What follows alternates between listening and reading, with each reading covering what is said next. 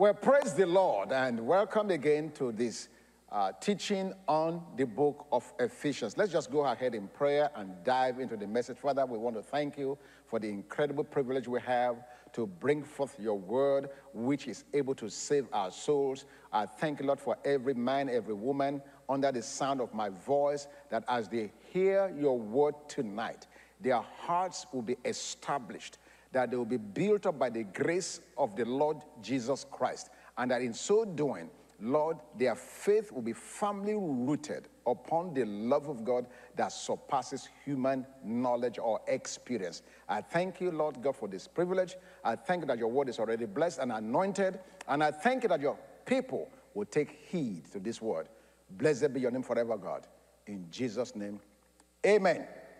And so, as we dive into this message this evening. I want to encourage you, if you've not done so already, call your friends, your family member, send them a link, let them know this message is taking place because I truly believe that this series of messages are going to be a tremendous help to every one of us who receives the understanding from it in Jesus' name. And so tonight I want to minister, as I said on Sunday morning, on how to receive your inheritance. How to receive your inheritance. Now, remember, I did not say how to get it, but how to receive it because it's already given. Okay, so let's just dive into it right now. Let me define that word inheritance. From the English dictionary, it simply means the assets that an individual bequeaths to their loved ones after they pass away. However, the biblical translation, or in the biblical sense, there's a little difference. In the biblical sense, an inheritance or to inherit means to receive an irrevocable gift. Let me say that again. In the biblical sense, an inheritance is an irrevocable gift with the emphasis on a special relationship between the benefactor and the recipients. Huge difference.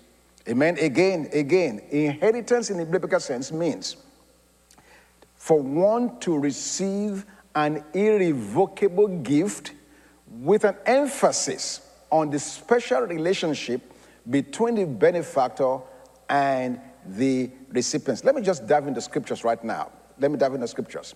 Ephesians chapter 1, verse 11. The Bible says, In him also we have obtained an inheritance, being predestined according to the purpose of him who works all things according to the counsel of his will. If you notice in that very first line, the word there is in the past tense. We have obtained. We are not obtaining, but we have obtained an inheritance. And another scripture in Acts chapter 20, in verse 32. And if you are with us on Sunday morning, the very first Sunday when we brought this message forth, I share with you how Paul called the elders of Ephesus to himself to give them, if you will, the farewell instructions. So that's where we're reading now. Acts 20, verse 32. Here's Paul giving the elders at Ephesus his farewell instructions. It says, So now, brethren, I commend you to God and to the word of his grace. Please emphasize that. Underline that in your scriptures. The word of his grace, which is able to build you up. What's going to build you up?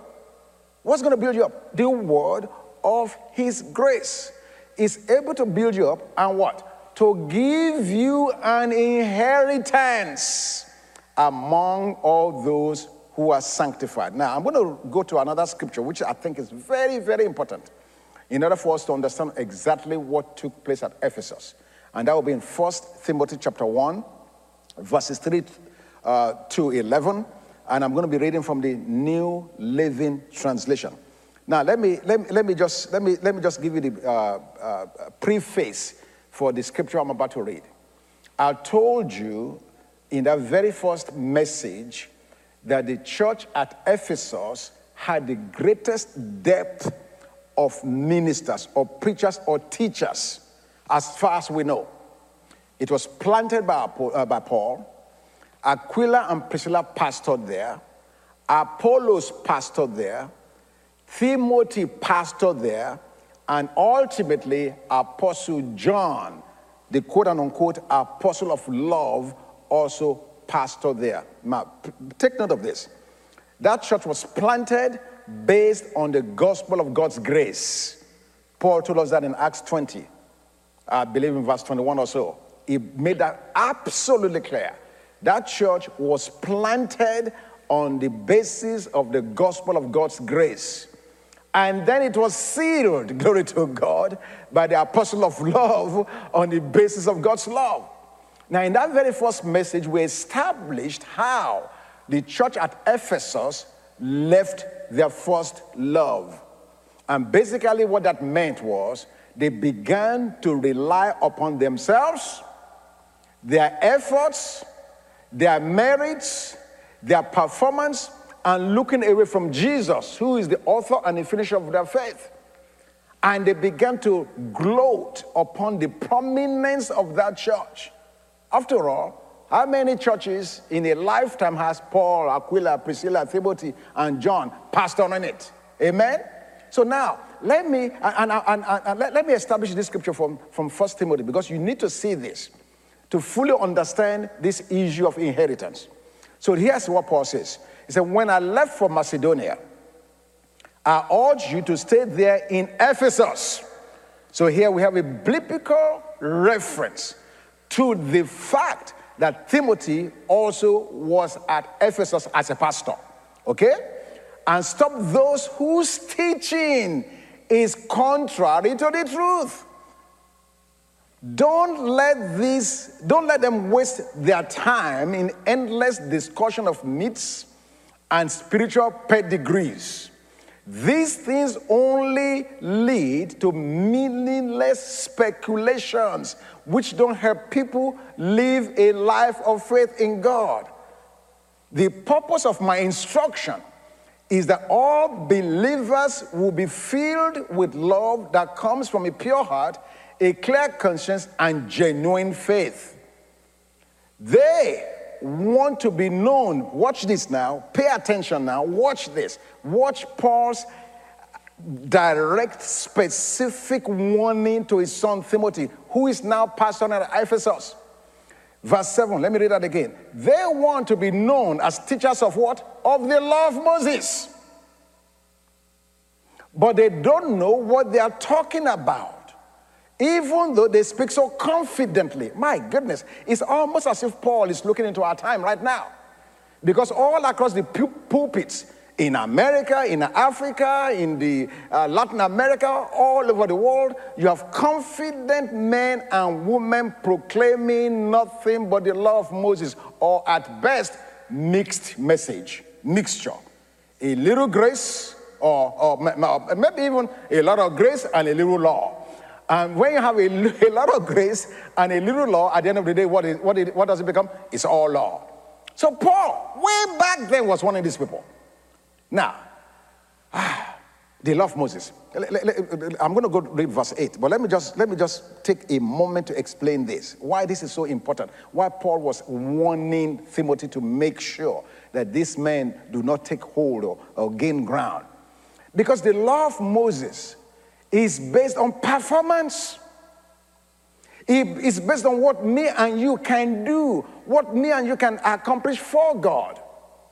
Remember, this church was founded upon the gospel of grace. Remember Ephesians 2 8? For by grace are you saved through faith and not of ourselves. It says, the gift of God not of works, lest any man should boast. Ephesians 2 8. For by grace are you saved through faith, and that not of yourselves. It is the gift of God, not of works, lest any man should boast. That's the foundation of this church.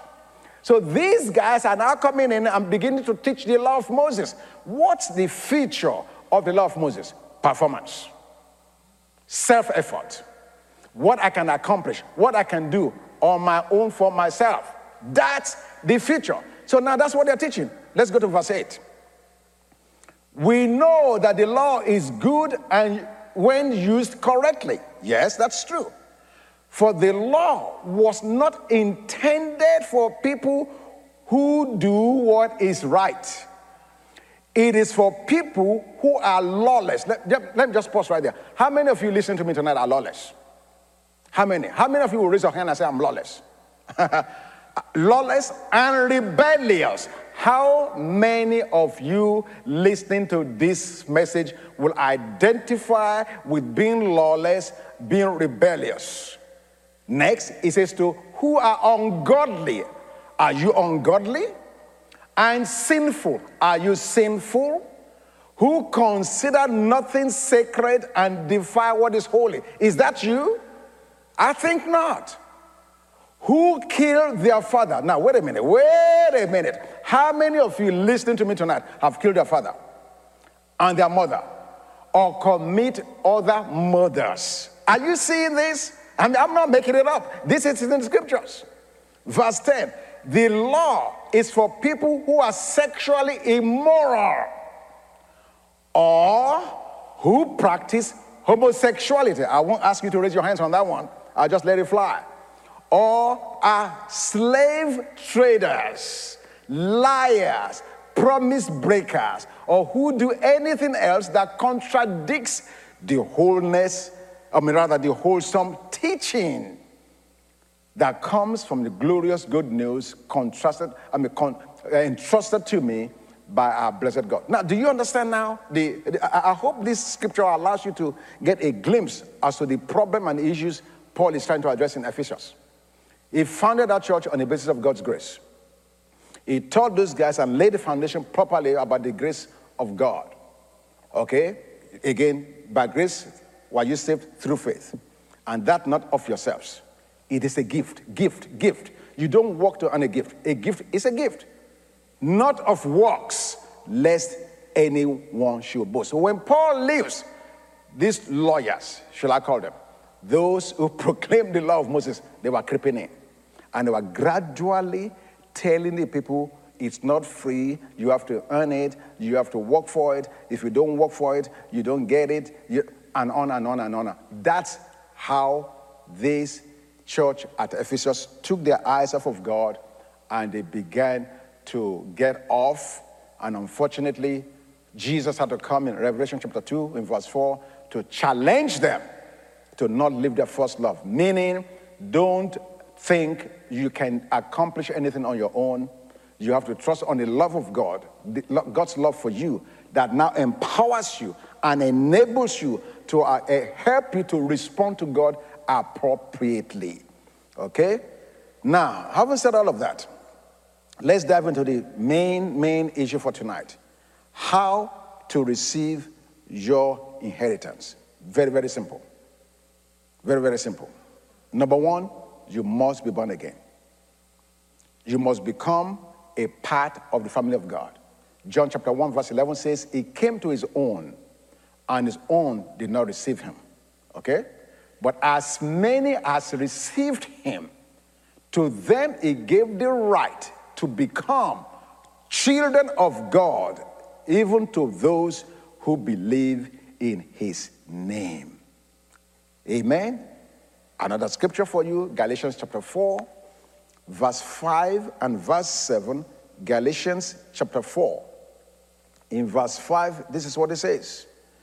Uh, actually, verse 4 is where it starts. It says, When the fullness of the time was come, God sent for the Son, made, uh, God sent for the Son, born of a woman, made under the law. And then verse 5 now says, To redeem those who were under the law. Why? Why? That we might receive the adoption of sons. And then verse 7 now puts a real bow on top of this gift. Therefore, you are no longer a slave, but a son. And if a son, then an heir of God through Christ. Don't ever forget that. When you become born again, you become an heir of God through Christ. In other words, you become a part of God's family, and as a result of that, you have an inheritance. Again, another scripture for you, Ephesians chapter 1, in verse 5, it says, having predestined us to adoption as sons by Jesus Christ to himself, according to the good pleasure of his will. So, the first thing that must happen in order for you and I to become a part, or rather to receive our inheritance, you have to become part of the family. Amen? You have to become a part of the family, and you can do so by being born again. Being born again simply means you acknowledge that Jesus Christ was sent by God to die and was buried and raised again from the dead to take upon your sins, cancel your sins, and forgive you of your sins, and therefore an exchange takes place as a result of your believing in what Jesus has done. An exchange, exchange takes place. You become born again. You take on his righteousness because he has taken all your sins. Amen? So being born again simply means I acknowledge Jesus, that he died for my sins and rose again from my dead, and that I believe that. Once you believe that in a simple prayer, God immediately grabs you as part of his family, and that qualifies you immediately, instantly for God's inheritance. So, number one, be born again. Number two, and this is critical. If there's any other English language to describe what I'm saying, then I'll have to find it. I, I, you know, when I paid money to go online English, I did, they didn't teach me that one. But, but I know it's critical, hugely critical. And that is, you have to know what's yours. In a human situation, when a man or a woman dies and leaves an estate for his children, you don't assume that because you're a child that you just automatically know what is in the estate. You have to go to the reading of the will, so to speak. And at the reading of the will, the, the executor of that will will announce to all the family members, one by one by one, what comes to each person. So if you don't know what comes to you, you will not be able to lay claim to it. That's the bottom line. And unfortunately, for many believers, that's been the situation. We've not read the will, and therefore we don't know what's there. So in, in, in, in Ephesians chapter 1, verse 3, this is what it says. Blessed be the God and Father of our Lord Jesus Christ, who has blessed us with every spiritual blessing in the heavenly places in Christ. This is your will. This is your inheritance. Now, let me just take a moment to make a distinction between, between this will and the wills that we're familiar with. In the human will, where a father or mother, a wealthy man or woman, leaves an inheritance or leaves an estate for his children after they are gone, you notice in those wills there are limitations. If the man left with the house and the business, well, you cannot, be, you cannot, you cannot say, okay, I have the house and the business and X, Y, Z. You are only giving in the human realm the things that's been listed for you in that particular estate. That's it. You cannot presume to take anything else that's not been bequeathed to you. That is important. We understand that. Okay? Now, in the case of what Paul is telling the Ephesians church, he said, Blessed be the God of our Father and Lord Jesus Christ, who has blessed us with every spiritual blessings in the heavenly places in Christ. In other words, this inheritance is unlimited. Oh, hallelujah. This is a custom made inheritance for you. In other words, everything you need, everything you will need, has been taken into account. Amen. Unlike the human will, where they give you a car, a house, a business, and you cannot presume to own anything other than that what's given. No. In this case, the Bible makes it, makes it clear. He has blessed us with every spiritual blessing. You are not left out from nothing. Everything God owns belongs to you. Oh, glory to God. This is very, very important to understand that. Now, in saying this now, I need to break this down further to really help us to really grasp it. I can tell you the story of uh, Jacob and Esau in the book of Genesis. I may not fully flesh this out, but I just want to help you understand God's intent in giving us every spiritual blessing in the heavenly places. Okay? So in Genesis 25, verse 29, uh, one day Jacob was cooking some stew. Esau arrived home from the wilderness, exhausted and hungry. Esau said to Jacob, I'm starved. Give me some of that red stew. This is how Esau got his other name, Edom, which means red. All right, Jacob replied, but trade me your rights as the firstborn son. Oh, look, I'm dying of starvation, said Esau. What good is my birthright to me now? But Jacob said, First, you must swear that your birthright is mine. So from so Esau swore an oath, thereby selling all his rights as the firstborn to his brother Jacob. Verse 34 Then Jacob gave Esau some bread and lentil stew. Esau ate the meal, then got up and left. He showed, now watch this, watch this. This, this, last, this next sentence is important. He showed contempt for his rights as a firstborn. Let me just stop right there for, for, for, for right now. Now, you must understand the rights of the firstborn in the Old Testament. The rights of the firstborn in the Old Testament was a right that was conferred upon the firstborn to giving them a double portion of the inheritance of the father. This right was conferred to this firstborn for several reasons. Number one, that right of the firstborn conferred on that oldest son the right of headship in the family, which means that first, first son became the priest of the family. He became spiritually responsible for the rest of the family, guiding them, teaching them, and helping them walk with God. Secondly, that right to the firstborn was also given, secondly, to make allowance for the added expenses that might come upon the firstborn in order to carry out these responsibilities. And then, of course, to take care of the wife that's left behind or and the daughters that are not named in the inheritance. So this firstborn carried a huge responsibility spiritually as the head of the family. And in this case of Israel or Isaac, the headship of the family will be the headship through which the Messiah, Jesus, will come. And secondly, to be able to be uh, financially solvent, capable of taking care of all, all, the family, the mother that's left, and the daughters that may need to be taken care of. So the right of the firstborn was a very, very important one. So in this story we just read, Esau despised that responsibility. He did not want to be spiritually responsible, and he did not want to serve his family. He said, What's that got to do with, with give me some food, man? I'm, I'm not thinking about that. Okay. Now, let's move to the next scripture in Genesis 25.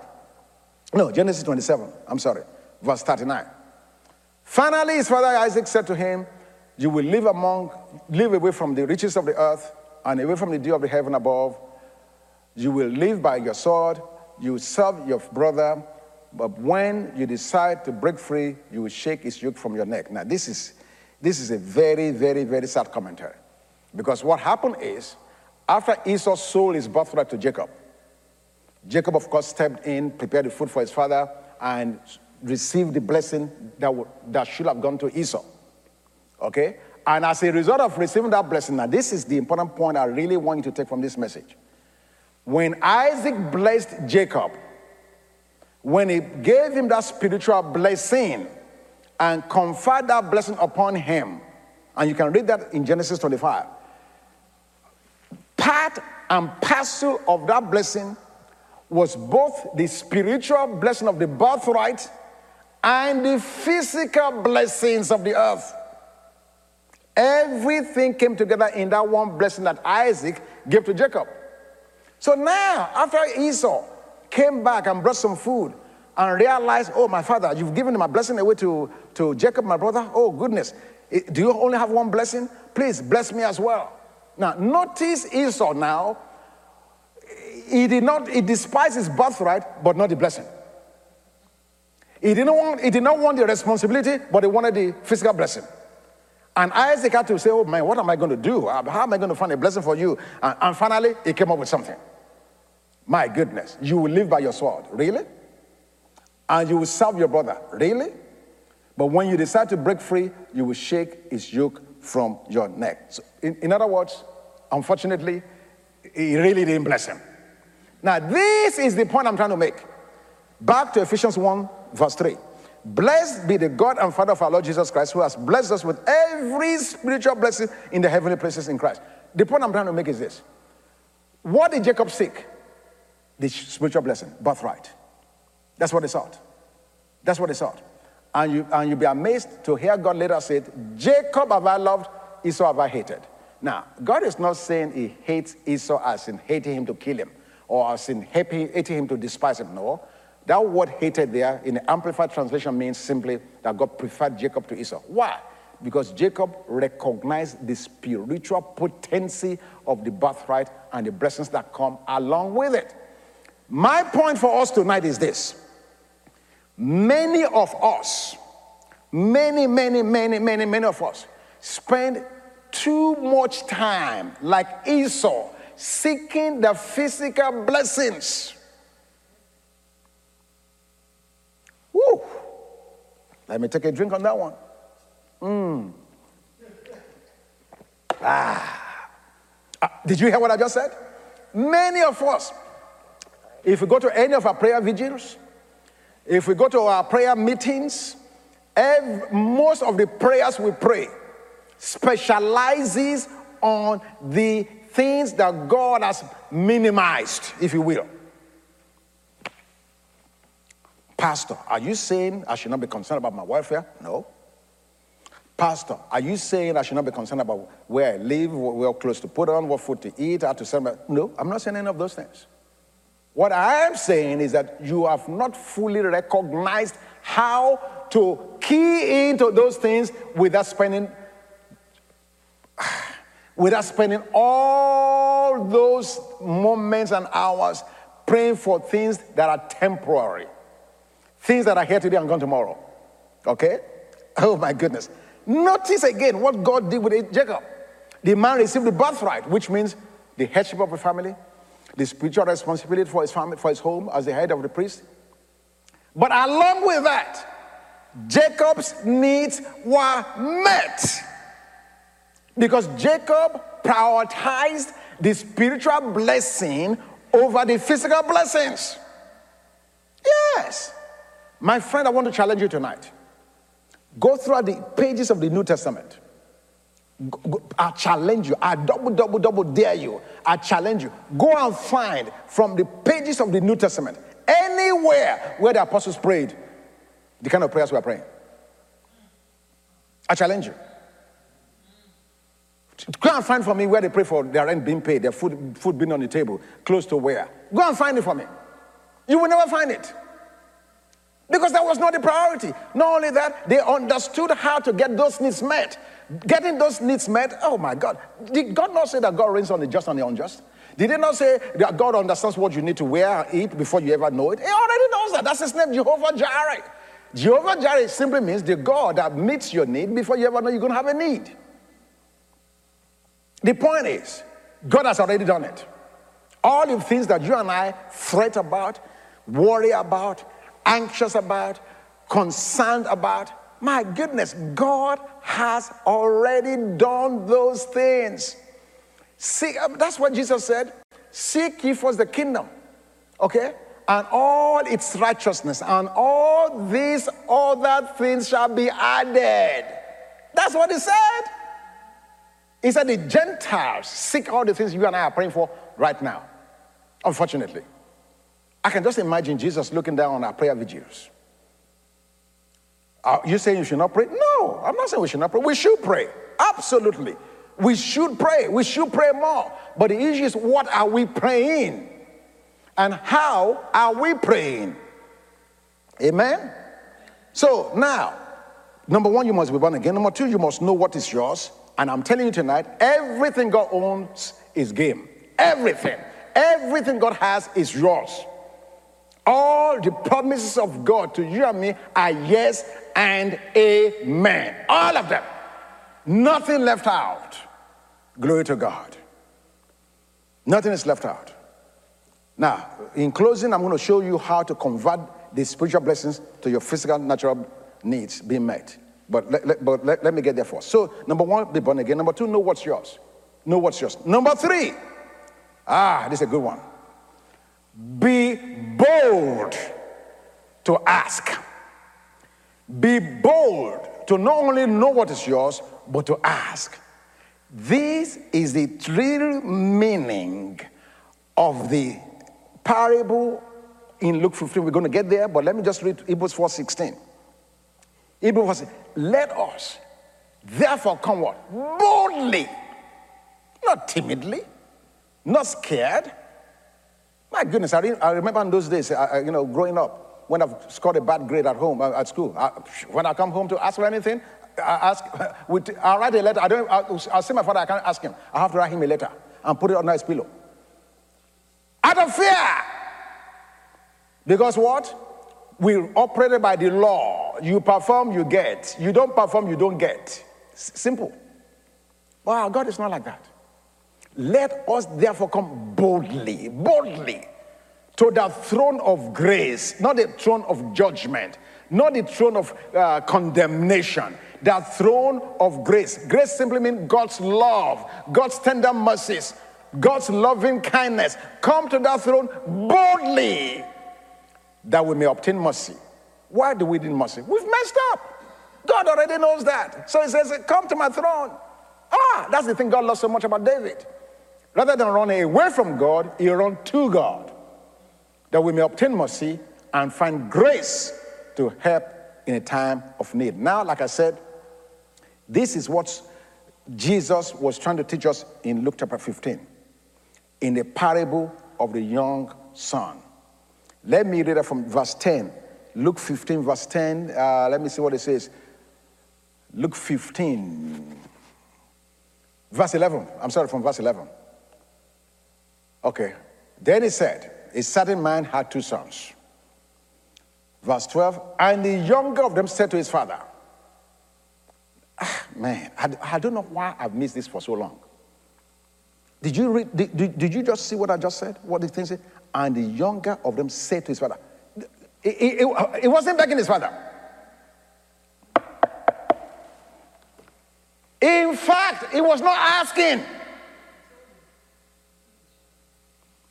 He simply said to the father, the same way your son comes home from school and says, There's no Pop Tart, which is a coded language, said, Mama, Daddy, go get one. The same way in which your kids say there's no more milk in the refrigerator. And they are not asking how much it costs. They don't care if, it went from $1 to $10. They don't care. It's not their concern. Just go and buy another one. Because I'm about to eat my cereal and I need milk. Go get it. The younger of them said to his father, he wasn't asking, Father. Notice what he said. He didn't say God. He said, Father. Relationship. This is the issue here, not transaction. Relationship. You can only call God Father because there's a relationship. Father, give me the portion of goods that falls to me. Look at the father. So he divided to them his livelihood. He didn't ask any question. He didn't say this, that, don't. know. Theologians, uh, many of us have put our human construct in this passage. We are saying the boy is asking for something, the father is not dead. No, Jesus knew what he was doing when he gave us this parable. A parable is a natural story that's told in order to illustrate a spiritual truth. In other words, this son, as me and you, and all of us are children of God. This son, as a son, as a son to God, to the Father, He understood his identity. And on the basis of that understanding, he simply was asking for inheritance that belonged to him, not after his father passes, but while the father was still living, because that's the way our inheritance today works. Our inheritance today is for me and you to enjoy now, not when we get to heaven. Now. Right now, now, now, now, now, now, now, now. Now. That's the essence of this story that Jesus told. It was simply helping us to understand that you and I should not defer what we want, what we, what we need to a future realm, a future, a future dispensation. The boy asked for the inheritance on the spot, okay? And Jesus did not condemn him for that. It, the father did not rebuke him for that. Why? Because this story is intended to teach you and I that even today, we've obtained an inheritance, as we read in Ephesians chapter 1, verse 5. We've obtained an inheritance, and therefore, if we've obtained it, we need to begin to spend it, to, to, to walk in it, to participate, to receive from that inheritance what's duly ours because of what Jesus Christ has already done. Unbelievable. So be bold. Be bold. You come boldly to the throne of grace. So again, number one, you are born again. Number two, you know what's yours. Number three, you, you are bold to ask. And lastly, lastly, how do we convert these spiritual blessings in heavenly places to the reality to pay my bills tomorrow? To buy a new car tomorrow? To pay for my rent tomorrow? To pay for my tuition tomorrow? Because I told you that the New Testament do not catalog those needs and use it as prayer point as we do today. No, they don't. Let, let me first read the scripture and then I'm going to explain and then we're going to close. 1 Corinthians 2, verses 9 through 12 says, But as it, is, as it is written, eye has not seen, nor ear heard, nor have entered into the heart of man the things which God has prepared for those who love him. But God has revealed them. No, no, okay, so that verse 9 again. Let, let, let me just explain something in verse 9 again. We've read this scripture many times, including myself, just truly. And we used to readily just dismiss this as, as talking to me and you as a believer. The correct reading of the scripture will be I, the eye of the believer, no, the eye of the unbeliever has not seen, nor the ear of the unbeliever heard, nor has it entered the heart of the unbeliever the things which God has prepared for them who love Him. This is talking about unbeliever. And it's true. As an unbeliever, you have no idea. Your eyes have not seen them, your ears have not heard it, it's not in your heart. Because in verse 10, it makes a clear distinction. Verse 10 says, But God has revealed them to us. Who's us? Me and you, born again believers, through His Spirit. You can only have His Spirit when you're born again.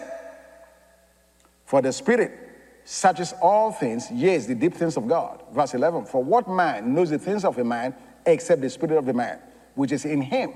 Even so, no one knows the things of God except the Spirit of God. Okay. How do we make this conversion? Okay, okay, verse 12. This is good. Verse 12. Now we have received not the spirit of the world. See, now this is what qualifies verse uh, 8. We have received not the spirit of the world. The spirit of the world is eyes that cannot see, ears that cannot hear, and heart that cannot grasp or comprehend. We have not received that kind of a spirit, but the spirit who is from God, that we, we believers, we believers might know the things that have been freely, ah, underline that, freely given to us by God. Freely. That's what it says freely. Not with merit, not with earning, not with works. Freely given. Okay, let me just close this up. Mm. How? How now? Now, notice what Paul did. In that first chapter of Ephesians, he, he, he gave them a treasure trove of information. So I'm going to read from Ephesians chapter 1 now, verses 17 through 18 he, he, he realized he's given them, he's downloaded to this church so much information. And immediately at the end of the chapter prays for them. Actually, I can start from verse 15. Let me just start from verse 15, Ephesians chapter 1, verse 15.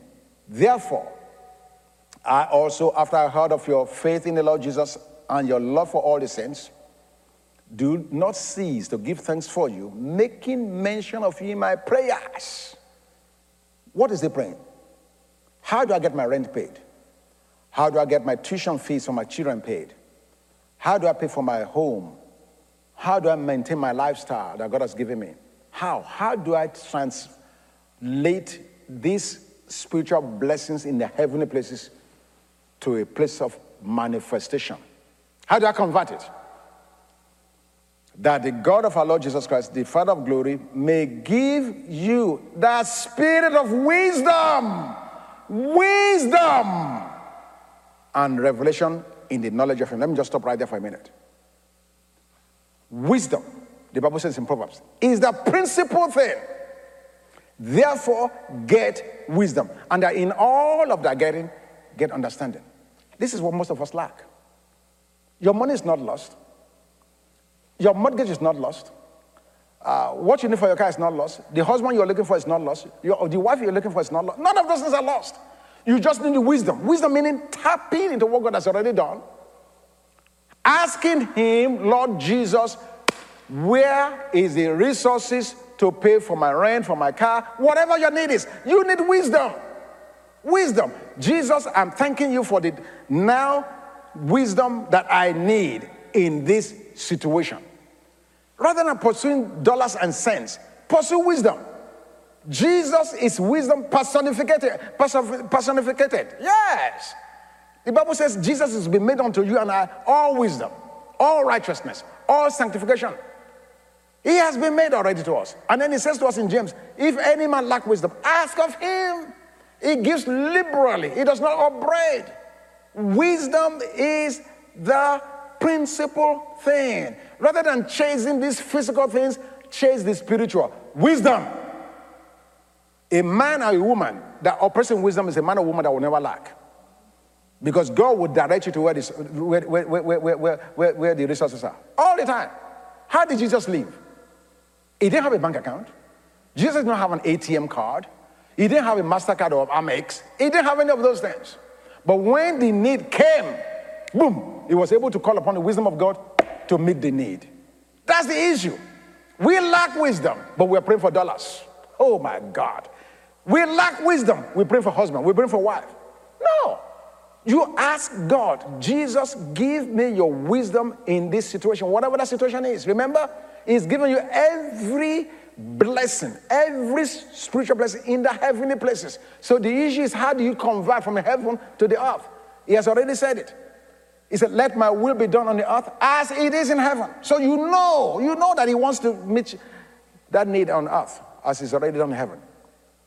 The eyes of your understanding, verse 18, Ephesians 1 18. The eyes of your understanding being enlightened. That's the problem. We need to see. We need to see where the resources are. Remember the story of Elisha and his servant in Second Kings chapter 6?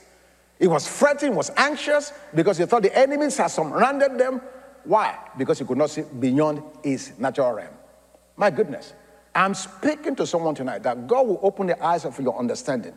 And all the things you've been fretting about, you've been concerned about, and you've been worrying about, that when God opens your eyes, the light of God will take over you, and you will see how God has magnif- magnificently made a provision, made a way for you where there seems to be no way, and that light of God will guide you to the place you need to be so that you can have that need met. His word will become a light, a lamp unto your feet and a light unto your path, and therefore you'll be able to really, really, really see what God has already done for you. He's done it, He's not doing it, He's done it. He's done it. But the eyes of our understanding has to be enlightened that you may know what is the hope of his calling. What are the riches of the glory of his inheritance in the sense? Don't you know that God has an inheritance in you? You and I are also God's inheritance. We are, we are what make God rich. Don't you understand that? Ah, my goodness. So I really pray that God will help you and I, that we will have a paradigm shift in our praying that our prayer now will be more asking for God, asking God to give us not the wisdom, uh, the spiritual wisdom, and the revelation in the knowledge of Him. Him who? Jesus. Jesus. Father, in this need that I have, reveal Jesus to me. Let me see the Son of God. Hallelujah. The one that loved me so dearly, that gave his life for me, that was dead, buried, and rose again from the dead for my victory. God, help me to see Jesus in my hour of need. Because once Jesus is revealed to you, those needs become strangely dim. Because Jesus becomes bigger and better. It becomes larger than the life. It becomes larger than the issue. It becomes larger than the problem. The issue is Jesus. Amen? So God bless you. And I hope to see you next Sunday as we continue these teachings. In the meantime, I pray that God's revelation knowledge will light up in the inside of you. You come to a place of understanding, a place of receiving His wisdom, and a place of manifesting His glory on the earth. And so I just want to encourage you in this December to remember be a blessing to God, give, just push the button there and just be a blessing to God uh, in whichever way you can do it. You can give through Cash App, text to give, make checks, payable, whatever the means are. Just participate. Amen. God bless you. We love you. We'll see you next week. Amen.